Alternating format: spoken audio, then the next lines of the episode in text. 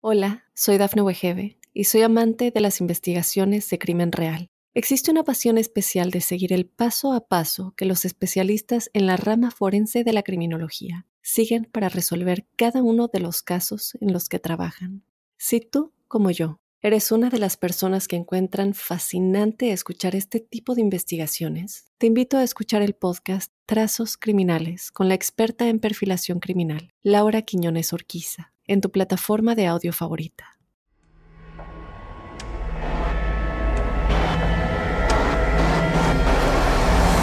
Observador Paranormal. Óyenos audio. Imagina por un momento que son los últimos momentos que vas a estar respirando. ¿En quién pensarías? ¿Qué sería lo que pasaría por tu cabeza?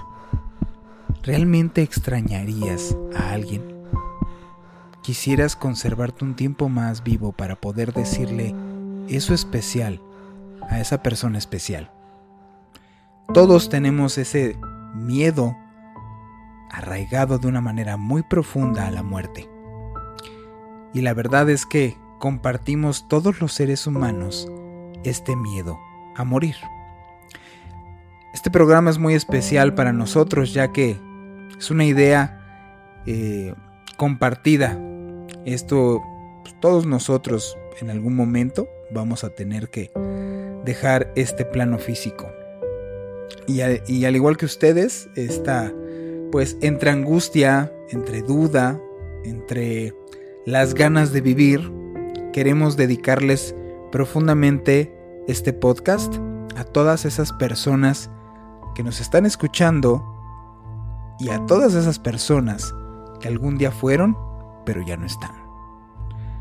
Mi queridísimo Robin, bienvenido a este podcast de Observador Paranormal. Ni tú te lo esperabas que No, ni yo me lo este esperaba. Estaba a punto de llorar cuando el Torre Blanca. Y me, gustó la introducción. Creo que la siguiente te tengo que robar algo así. pues es que yo creo, es un tema que compartimos todos.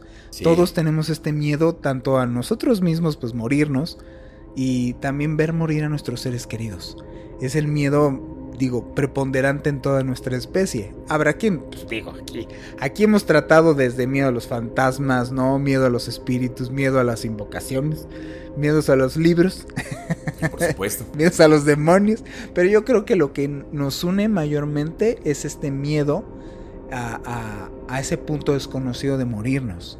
Y que en gran parte, yo te lo confieso, en gran parte por estar eh, el gusto por estar investigando estos temas fue precisamente llegar a un punto de decir, para mi conclusión personal, realmente estar al menos un poco, eh, si no seguro, con tantita certeza más de lo normal, de que hay una continuidad. Para mí se me haría muy absurdo, como lo vimos en un video ahorita, fuera del aire, de, ¿en serio? O sea, tanto esfuerzo, tantas ganas, tanto aprendizaje, tanto amor, tanta, tanta partírtela, tanto crecimiento, tanto unir, tanto esfuerzo, para nada, O sea, simplemente desde ese punto de vista creo que algo que mantiene y he visto que es como una constante en este universo aparte del cambio es, o sea, absolutamente nada es al azar, a lo tonto, a lo bruto, a como quieras llamarle de esta manera. Entonces tiene un sentido. Pues es que definitivamente yo creo que eh, ideas sobre la muerte eh, y sobre si hay o no hay. Hay un montón de ideas que se discuten, ¿no? Y que solamente nosotros nos gusta como compartir, como siempre lo hacemos, compartir nuestras ideas, qué es lo que sigue, eh, pensar que existen, existen estos mundos paralelos, quizá donde este es un nivel y la muerte, o lo digo entre comillas, es otra especie de nivel, como si viviéramos en una especie de videojuego, ¿no? Como eh, pasaste al siguiente nivel y estás en, ese mismo videojuego, pero en un nivel diferente, ¿no? Eh, digo, a veces me gusta pensar en la reencarnación también y pensar que, igual y... De hecho, por ahí tengo un poema que, le escribió mi padre, que mi padre se convertía en un árbol. Esta idea de que, de que creo que pensar, ¿no? Pensar en el final, pensar en un final como el final de una película, pues me parece no sé, me parece triste y me parece absurdo. O sea, no quiero creer en eso. Yo porque no, no, no es que no crea en un final, en lo que no creo es en un sinsentido, ¿no? O sea, yo creo que tienes, así como llegaste a esta realidad, tienes que cumplir una estadía en, este, esta conciencia, pero que el final de estar en este plano no significa el final final, un sinsentido, tanto esfuerzo y tanto para nada, no lo creo, sinceramente. O sea, porque nada, nada de lo que llegamos a captar nosotros es así. No hay un sinsentido en el universo. Y entonces es donde está la cosquilla. La muerte, que es lo que estamos mencionando en este programa, es parte de. Es un fenómeno, pues aparentemente sin sentido.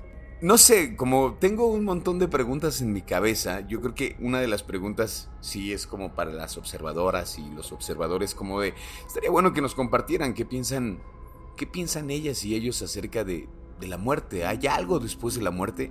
Y si lo hay, o sea, si ellos creen que lo hay, ¿qué hay?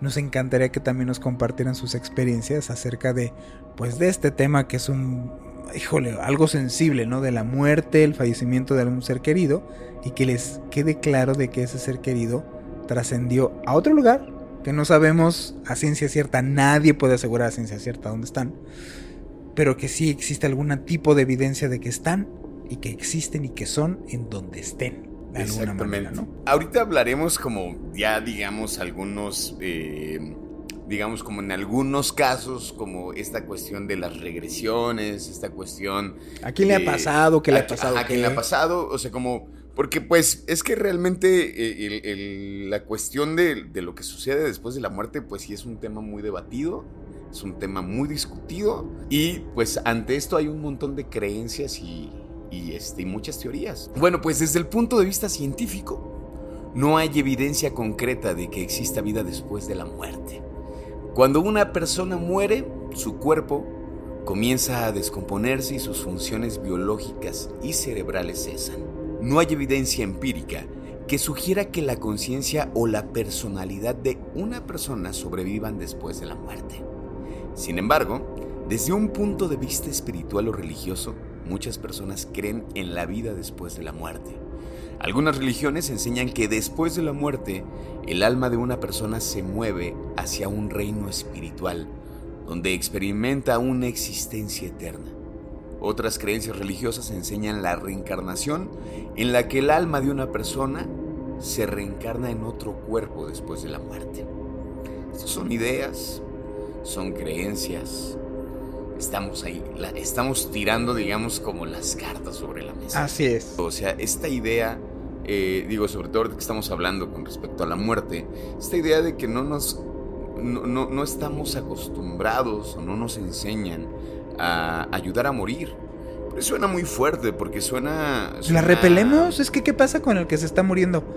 Todos salen por, por patas, o sea, la verdad, se está, se está muriendo y todos huyen huimos, quizás se huye porque no quieres ese último momento, pero finalmente es como de ¿por qué me dejas solo? La mayoría de todos no quiere eso porque ves tu propia muerte. Porque ves en esa persona el reflejo de tu muerte. Porque puedes enterarte de la noticia, mataron al vecino, se echaron a 40, acaparecieron tantos cuerpos, pero no lo haces tuyo, no es tuyo, no es personal. Eso es lo que entiendo que la gente no cualquiera se la... Por eso salen huyendo. Por eso es, no quiero, no quiero ver eso. No es nada más ver morir a mi, a, mi ser querido. Es ver morir el cacho que se va a morir ahí también, mío. Y que, y que no sé, yo pienso que quizá también es hasta cierto punto traumático. Porque tenemos en el sentido, o sea, tenemos aprendido que no puedes ayudar a alguien a morir. O sea, esta, esta cuestión aprendida de no, o sea, se ayuda a nacer, pero no se ayuda a morir. Y yo creo que es igual, o sea, ayudas a nacer y ayudas a morir, al bien morir. Así es. Y no sé, no sé qué pienses, Juan Manuel. Eh, digo, hay, hay como varias preguntas que tengo al respecto, como para indagar, como, ¿qué hay después de la muerte?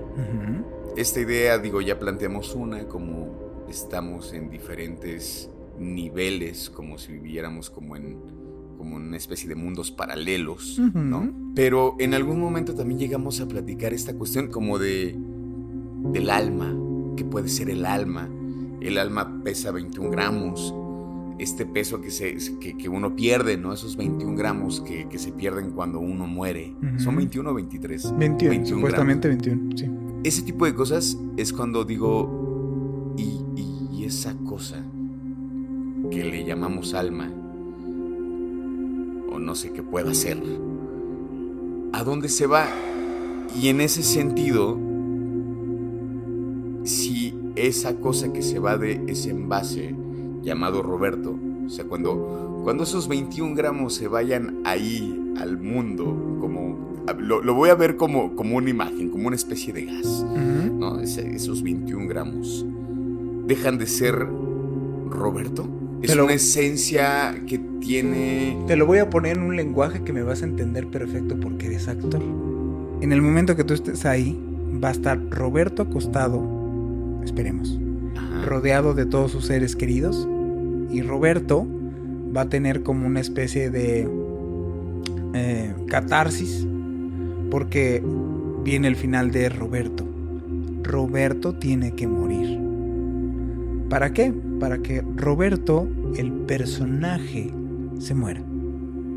Y la esencia de ese Roberto saldrá. Es como la obra de teatro en donde Roberto, el personaje que muere, su esencia se va y sale, se quita el maquillaje, se quita el vestuario, se baja el telón y tú te vas a la calle como lo que realmente eres porque no eres Roberto. Ahí murió ese personaje, pero no su esencia, que esa es la que permanece. Esa es para mí la que se va la que trasciende, la que se va al cuarto de al lado, que recuerda y que sabe por qué fue ese personaje, pero no es el personaje. El problema es cuando te crees el personaje. Y todas estas entidades que hemos hablado aquí son entidades aferradas a su personaje. Por eso no se van. Y por eso siguen siendo con ese personaje. Por eso no su esencia no trasciende y se quedan estancados. No hay para atrás, no hay para abajo, pero que hay que que te quedes ahí. Tú te conviertes en el personaje. Y estas almas penando son esencias atrapadas en los personajes que se murieron físicamente, pero se quedaron siendo el personaje. ¿Qué pasaría tú? Es como si ahorita en ese momento llegas a ese punto de locura en donde terminas el personaje que vas a hacer en esta nueva obra y sales a la calle como ese personaje. Sí, no, sería rarísimo. Pues es eso. Como suelta el personaje. Es eso. Creo que, creo que cuando yo me muera lo voy a entender muy bien. Como ya suelta el personaje, Roberto. Pues Tampoco estaba tan bien. Yo creo que estamos hechos. esto está hecho y diseñado para que el entendimiento llegue cuando tiene que llegar. Eso es lo que no nos, nos cuesta aferrarnos. Queremos entender cosas que no podemos entender que no te da, estamos supeditados a una capacidad perceptual de nuestros sentidos en un cuerpo físico. Cuando ya no sea ese cuerpo físico lo que te ate a tu conciencia, tendrás otras capacidades de conciencia. Y como vamos a ver en los próximos, como Anita Morjani va a decir, de veras. O sea, yo acá bien clavel es porque es la perspectiva que vas a tener como ser físico. No somos, a mi creencia, para irnos de este corte, no somos seres físicos queriendo vivir experiencias espirituales. Somos espíritus viviendo experiencias físicas. Pues nos vamos a un corte para comentar acerca de algunos casos de gente que ha estudiado, de gente que ha escrito cosas con respecto después de la muerte. Y pues seguimos en Observador Paranormal. Hola, soy Dafne Wegebe y soy amante de las investigaciones de crimen real. Existe una pasión especial de seguir el paso a paso que los especialistas en la rama forense de la criminología siguen para resolver cada uno de los casos en los que trabajan. Si tú, como yo, eres una de las personas que encuentran fascinante escuchar este tipo de investigaciones, te invito a escuchar el podcast Trazos Criminales con la experta en perfilación criminal, Laura Quiñones Orquiza, en tu plataforma de audio favorita.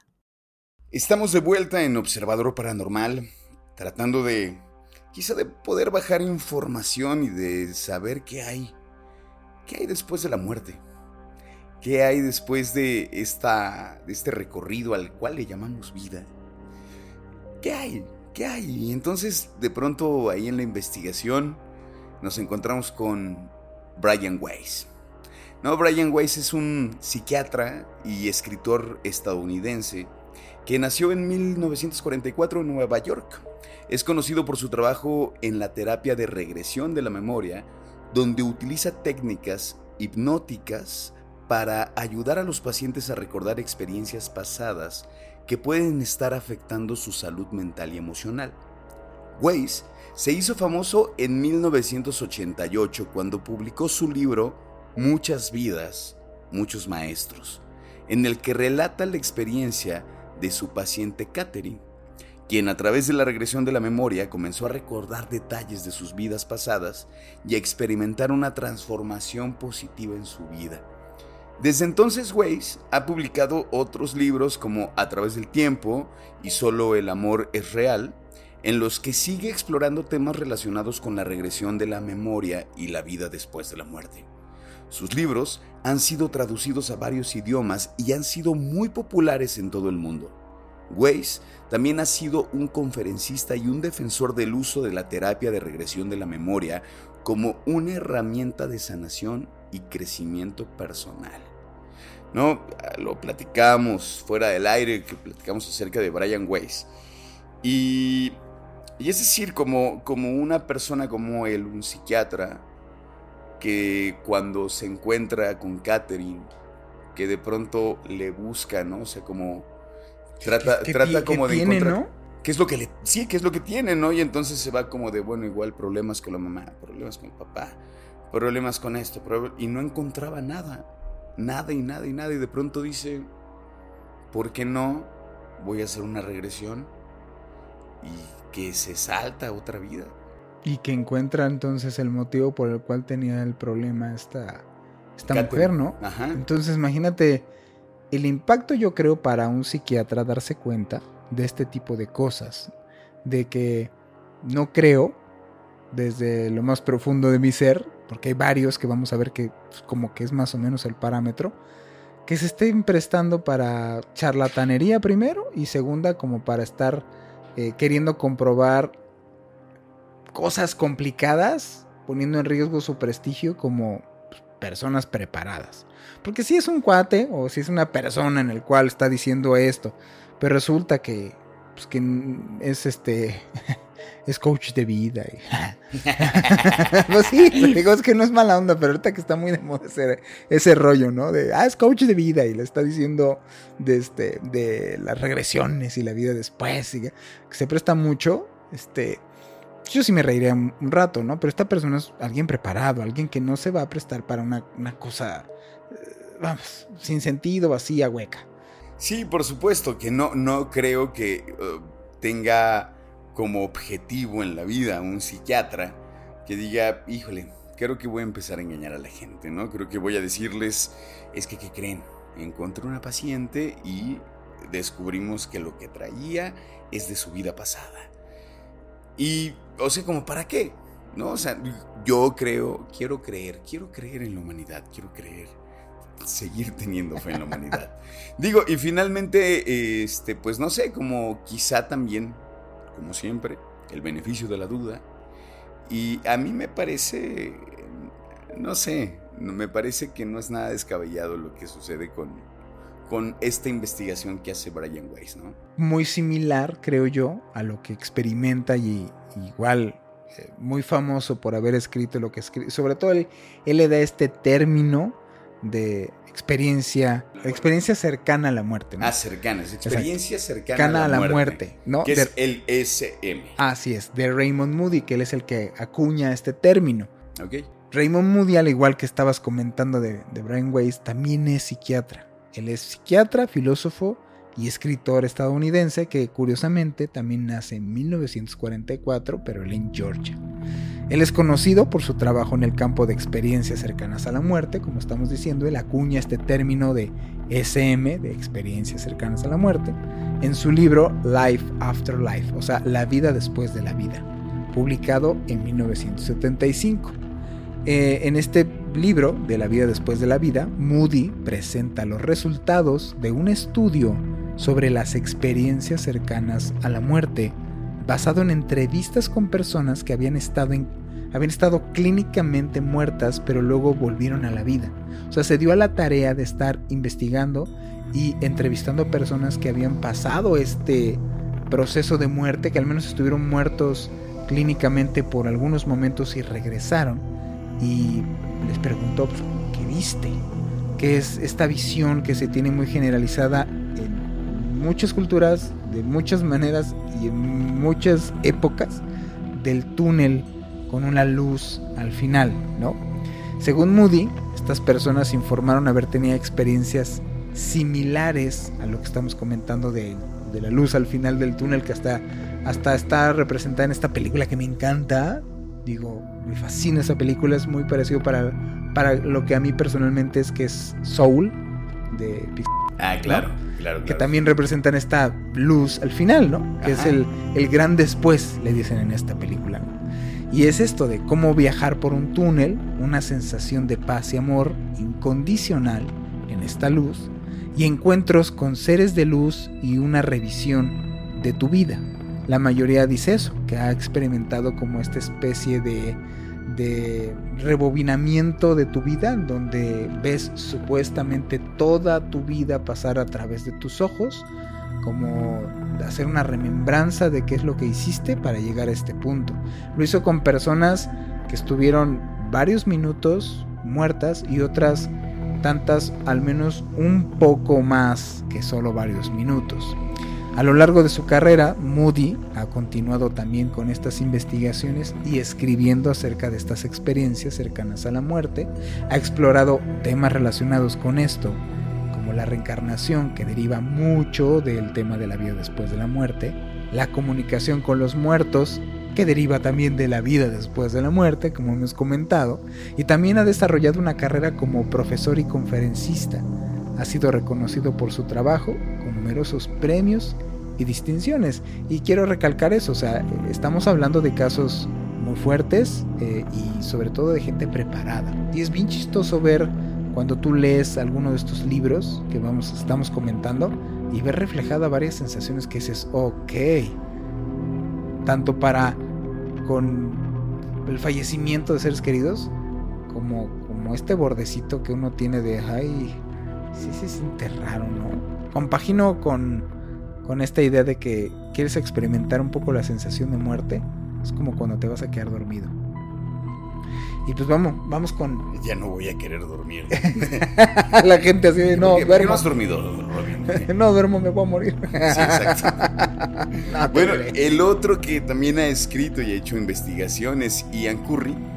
El legado de, de Ian Curry en el estudio de la muerte y la vida eh, después de la muerte es impresionante y significativo.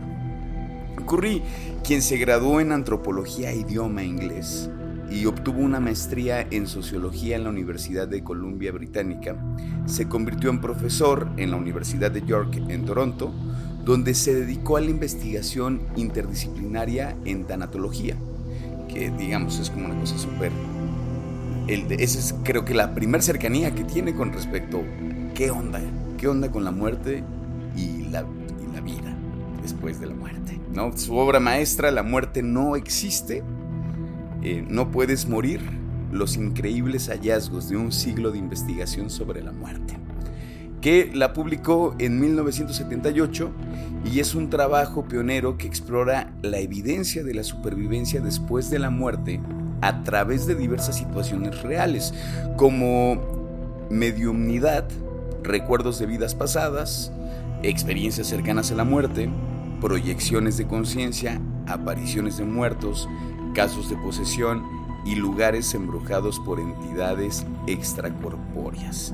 O sea, si nos damos cuenta, tiene como lo que decíamos hace rato, ¿no? Que igual y muchas de estas cosas aquí pueden converger, ¿no? O sea, como con respecto a la muerte, con respecto a los, este, como, los, les decimos estas almas, este, ¿En pena? en pena, exactamente.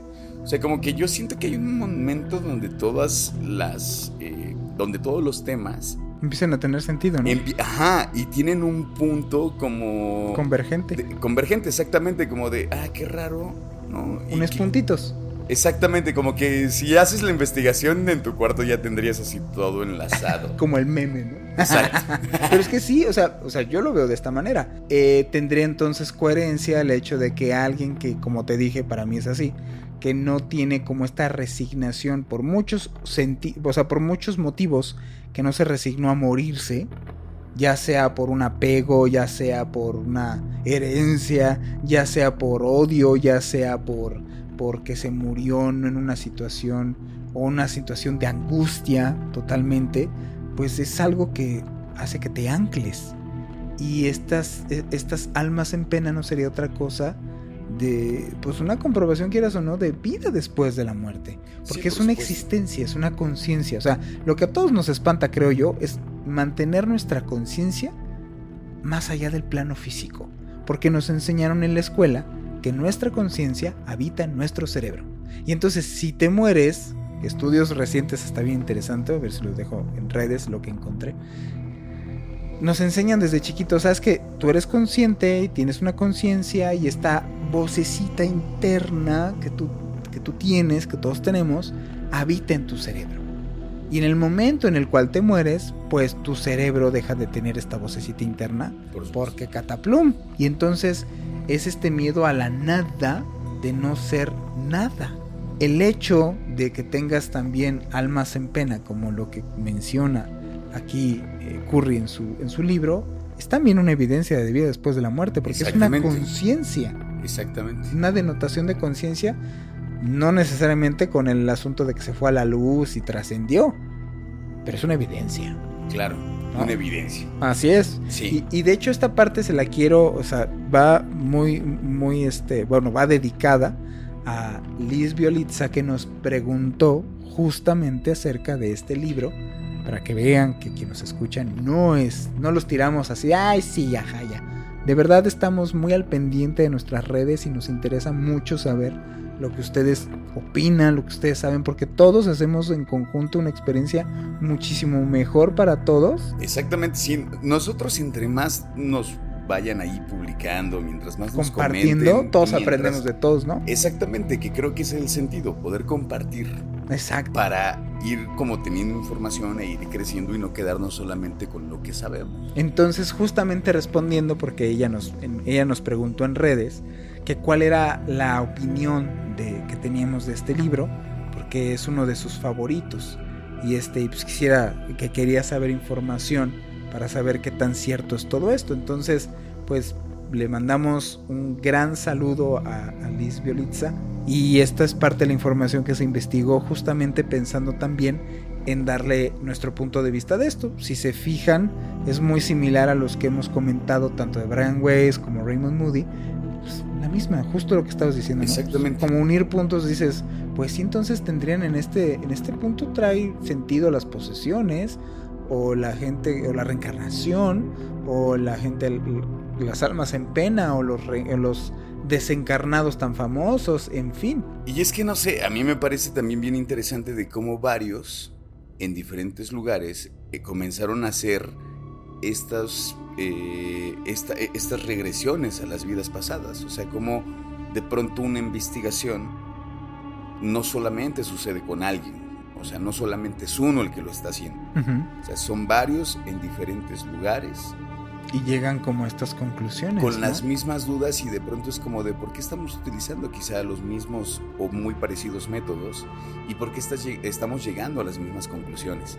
Eso a mí la verdad es que siempre me ha parecido interesante, como digo, pareciera que hay como un pensamiento colectivo. O una sensación. O sea, ¿no? O sea, es que a mí me pasó cuando vi justamente esta película. Me recuerdo perfecto que a las personas que representan, por ejemplo, como almas en pena, no necesariamente las representan como gente muerta, sino, o sea, las representan con gente, por ejemplo, que se las calcome las obsesiones y no sé si recuerdes que, se, que son almas que ya ni siquiera están habitando bien sus cuerpos, sino que se van a esta zona en donde se vuelven una especie como de alma en pena, Ajá. ¿no? Y que están clavadísimos en, en esta situación de estar eh, volcados en no en su existencia en sí. Entonces me parece bien chistoso como hasta en ese tipo de cosas está muy conectado con todo esto. desde gente que ha investigado y regresando de este corte es alguien que experimentó esto, que me parece increíble su historia. A mí cuando supe de ella hace varios años me maravilló porque de verdad me dejó muy sorprendido. Eh, me gustaría a ver si de verdad compartimos cosas en nuestras redes sociales acerca de este caso de Anita Morjani porque están los registros médicos, no nomás es una historia que ella se inventó para dar conferencias y convertirse en coach de vida. No, ella tiene todos los registros médicos en donde ella estuvo en coma, digámoslo así prácticamente pues en un estado ya antes de morir, murió unos minutos y pues tenía cáncer terminal. Entonces pudieras decir en estos otros casos, bueno, es una persona que, que murió en unas condiciones medias trágicas o que su muerte fue muy súbita, pero en esto tuvo un proceso. Claro. En el cual no, no hay manera de reinventar o no hay, no hay manera de inventar que se le curó el cáncer. Eso es lo que me pareció así de, ¿what? Yo creo que igual a ti cuando lo comentamos. Pero bueno, vamos a este siguiente corte y vamos a platicarles la historia de Anita Morjani. Regresamos a Observador Paranormal. Hola, soy Dafne Wegebe y soy amante de las investigaciones de crimen real. Existe una pasión especial de seguir el paso a paso que los especialistas en la rama forense de la criminología siguen para resolver cada uno de los casos en los que trabajan. Si tú, como yo, ¿Eres una de las personas que encuentran fascinante escuchar este tipo de investigaciones? Te invito a escuchar el podcast Trazos Criminales con la experta en perfilación criminal, Laura Quiñones Orquiza, en tu plataforma de audio favorita. Estamos de vuelta en esta última parte de Observador Paranormal con este tema que yo creo que da para mucho más. A nosotros nos encantaría como poder platicar, sobre todo como, como quizá más experiencias. Pero eso, yo quiero, antes de, hablar de Anita Morjani, eh, quiero en serio pedirle a la gente que nos escucha que nos manden eso que piensan, ¿no? Y, y quizás si tienen alguna experiencia con respecto a alguien que conocen o alguna historia que igual y no mencionamos. Alguien que soñaron, porque pues, ya ves que hemos compartido aquí regularmente nuestras experiencias de familiares fallecidos llegan a darse muchísimo en sueños. y después de que murieron, los soñamos y soñamos cosas bien particulares. Sí, eso es bien interesante. Entonces, para la gente que igual ahí tenga ganas de pues interactuar con, con Observador Paranormal, pues estaría buenísimo. Ya saben que sus historias son bienvenidas. Así es. Pues, ¿quién es Anita Morjani? Pues mira, Anita Morjani es una autora, oradora motivacional, por eso me estaba yo haciendo el chascarrillo de coach de vida. Claro. Porque realmente ella no buscó esta situación en cuanto a no buscó terminar dando como estas pláticas de estas vivencias. Ella, imagínate, no, wow, eh, tengo planeado como que me dé cáncer terminal para platicar y ser coach motivacional. No creo, sinceramente, ¿no? Y entonces más bien después de toda esta experiencia ella decide, después de, esto que vivió, eh, compartirlo de esta manera. Ella es conocida por una experiencia cercana a la muerte y escribió un libro que se llama Dying to be me, o sea, morir, Dying to be me, morir para ser yo. En 2002, Anita Morjani fue diagnosticada con cáncer de Hodgkin, ¿ok?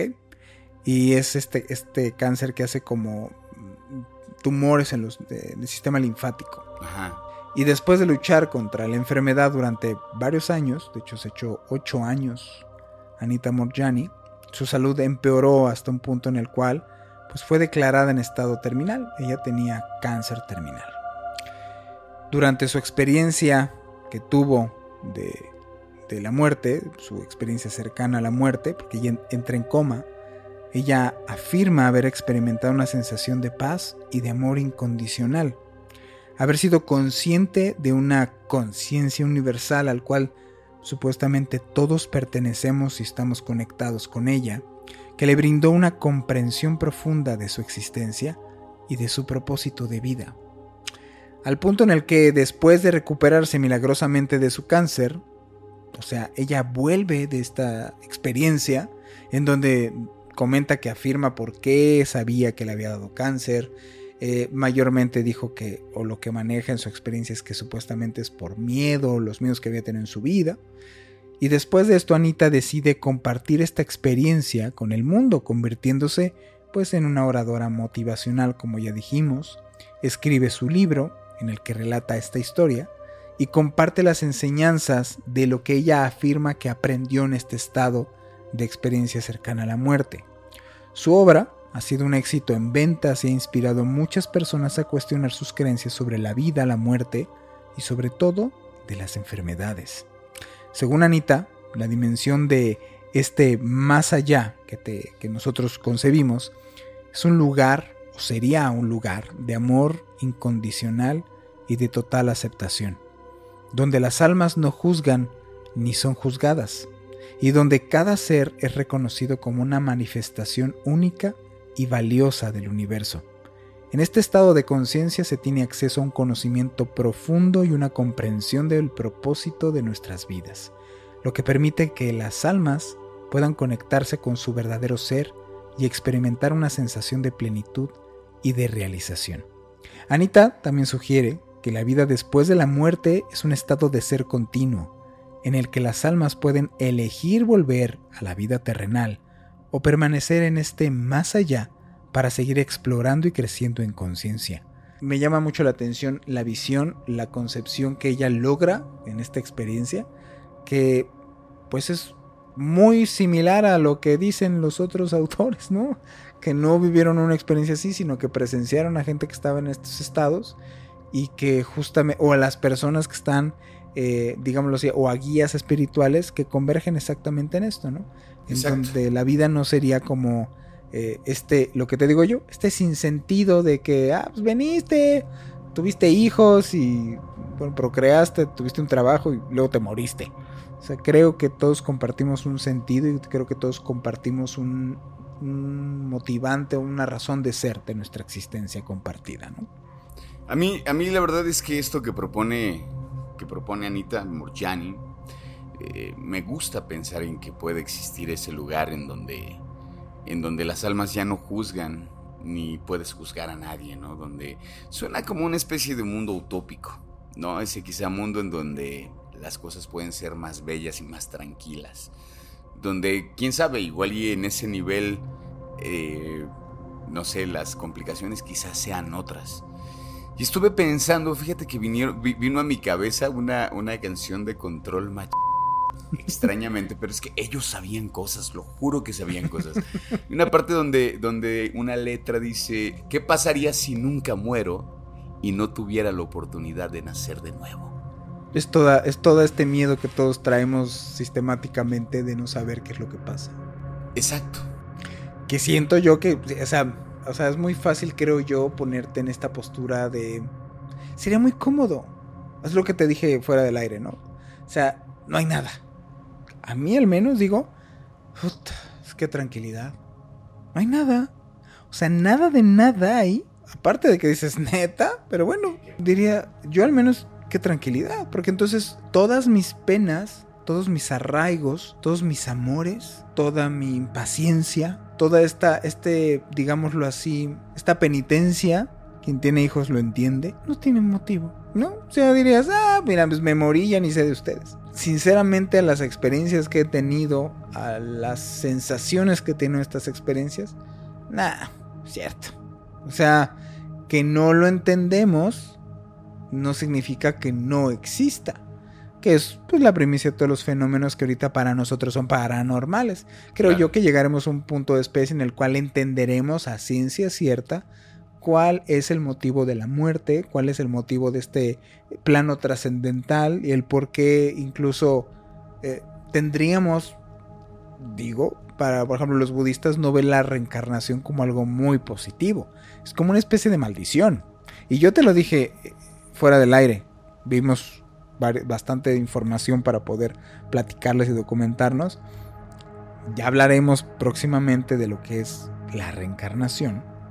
Y este, estos ejercicios que hay para que te acuerdes de tus vidas pasadas, no está padre. No es bonito. Sí, porque yo, yo sé que, que, ese tema ¿no? Sé que ese tema a ti también te simbra mucho por una experiencia muy personal, pero que justamente creo que habrá que guardar esa historia para el tema de la reencarnación. Justo. Porque, digo, tiene que ver, tiene que ver sí con, con la vida después de la muerte, pero para, para que le pongamos carnita también a ese, a ese capítulo. Sí, ahí, les platicaré cuál fue mi experiencia tratando, bueno, recordando vidas pasadas. Y no está bonito, ¿eh? Sí, pero es que te digo, yo no sé, yo no sé qué tienes en la cabeza, Juan Manuel. Yo en algún momento voy a descubrir qué es lo que pasa con tu mente para mm. poder comprenderte. O quizá no. Pues ya les estaré informando en nuestro podcast si es que me animo, si es que me decido, porque hasta que acabas de comentar, a mí me sigue moviendo la cosquita de saber. A mí no se me acaba. O sea, yo no digo, ay, ya, pues ya, mira, leí mis tres libros para güey, y ya, ya, ya, ya sé. No, no es cierto. O sea. Digo, no sé, a mí la verdad es que me gusta pensar. Esta, esta yo creo que sí sería como mi, mi postura. A mí me gusta pensar que sí puede existir. Eh, digo, la reencarnación no. No en el sentido como. ¿Neta no crees en la reencarnación? No, no, no, no. O sea, sí creo en la reencarnación, sí la creo. Ok. Pero, y me gusta pensar desde ese lugar romántico también. Pero lo que decías. Pero también creo que hay que. Hay que transitar en esta vida pensando en que no hay que reencarnar. Que hay que saber soltar. Que hay que saber decir adiós. Que hay que saber decirle al cuerpo, a ese envase, decirle gracias por el tiempo y yo me iré en esa búsqueda de ser otra cosa, no aferrarse tampoco. Pero la otra parte es, me gusta pensar en la reencarnación de esa parte romántica, pensar que quizá mi padre y yo hemos coincidido más de una vez. Seguro. Yo, yo, no sé, yo de pronto cuando he tenido la oportunidad de viajar y todas las carreteras yo siempre digo, nuestros encuentros son en las carreteras. O sea, sé que en la carretera nos hemos encontrado. O sea, sé que lo, lo he visto en la montaña como montaña. Lo he visto en los árboles como árbol. Lo he visto inclusive como pavimento. Lo he visto como nube. Y eso me gusta pensar que quizá mi padre, digo, en, en, aquel poema que luego se los voy a compartir, lo vamos a subir. Yo creo que en algún punto y dejando a, las personas, para mí este último mensaje, muy adentro de cada uno de nosotros. Así como vive esta duda todo el tiempo de ¿será? ¿No será? ¿Realmente existirá un más allá? Esto yo creo que son de esos temas que, más allá de racionalizarlos, deberíamos hacer un ejercicio de sentir. Estamos ya muy desapegados, ni siquiera conocemos nuestros propios sentimientos y yo creo que deberíamos de hacer todo lo posible por enfocar a sentirnos a nosotros mismos. Y creo que esta respuesta de si existirá un más allá no se encuentra en ningún momento en un hospital o fehaciente o más fehaciente. En un hospital o en alguien que está a punto de morir. Se encuentra en nosotros mismos. Pero nos, da miedo realmente meternos y ver esa parte en nosotros y analizar y pensar y sentir nuestra conciencia. Nos aterroriza. O también nos hemos distraído tanto en estar acá afuera que no hemos pensado en esa parte. Y si somos estos seres que vamos, venimos y nos vamos, eso es lo que realmente permanece en los árboles, en las montañas y los caminos. No lo que tenemos puesto de ropita, no el carro que nos lleva en el camino, sino ese, ese ser que tenemos y que nos hace ser parte de este todo. Yo con eso me quedo.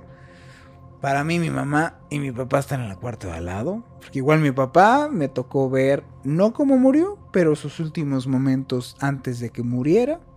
Y me tocó reconocerlo y me tocó estar con él. Y justo también esta sensación de, está hueco.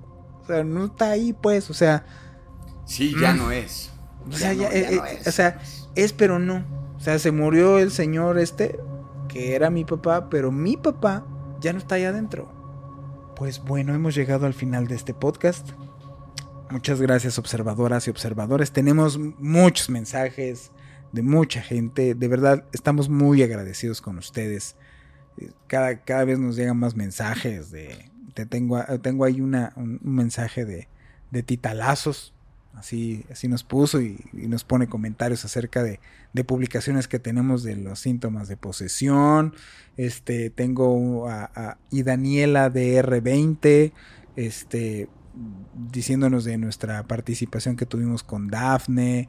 En fin, de Sol Betancourt. Muchas, muchas gracias a todas las personas que se están sumando a nuestra red desde el fondo de nuestro corazón. Y no se pierdan un podcast más de Observador Paranormal. Mi nombre es Juan Manuel Torreblanca. Mi nombre es Roberto Belmont. Nos vemos en la próxima.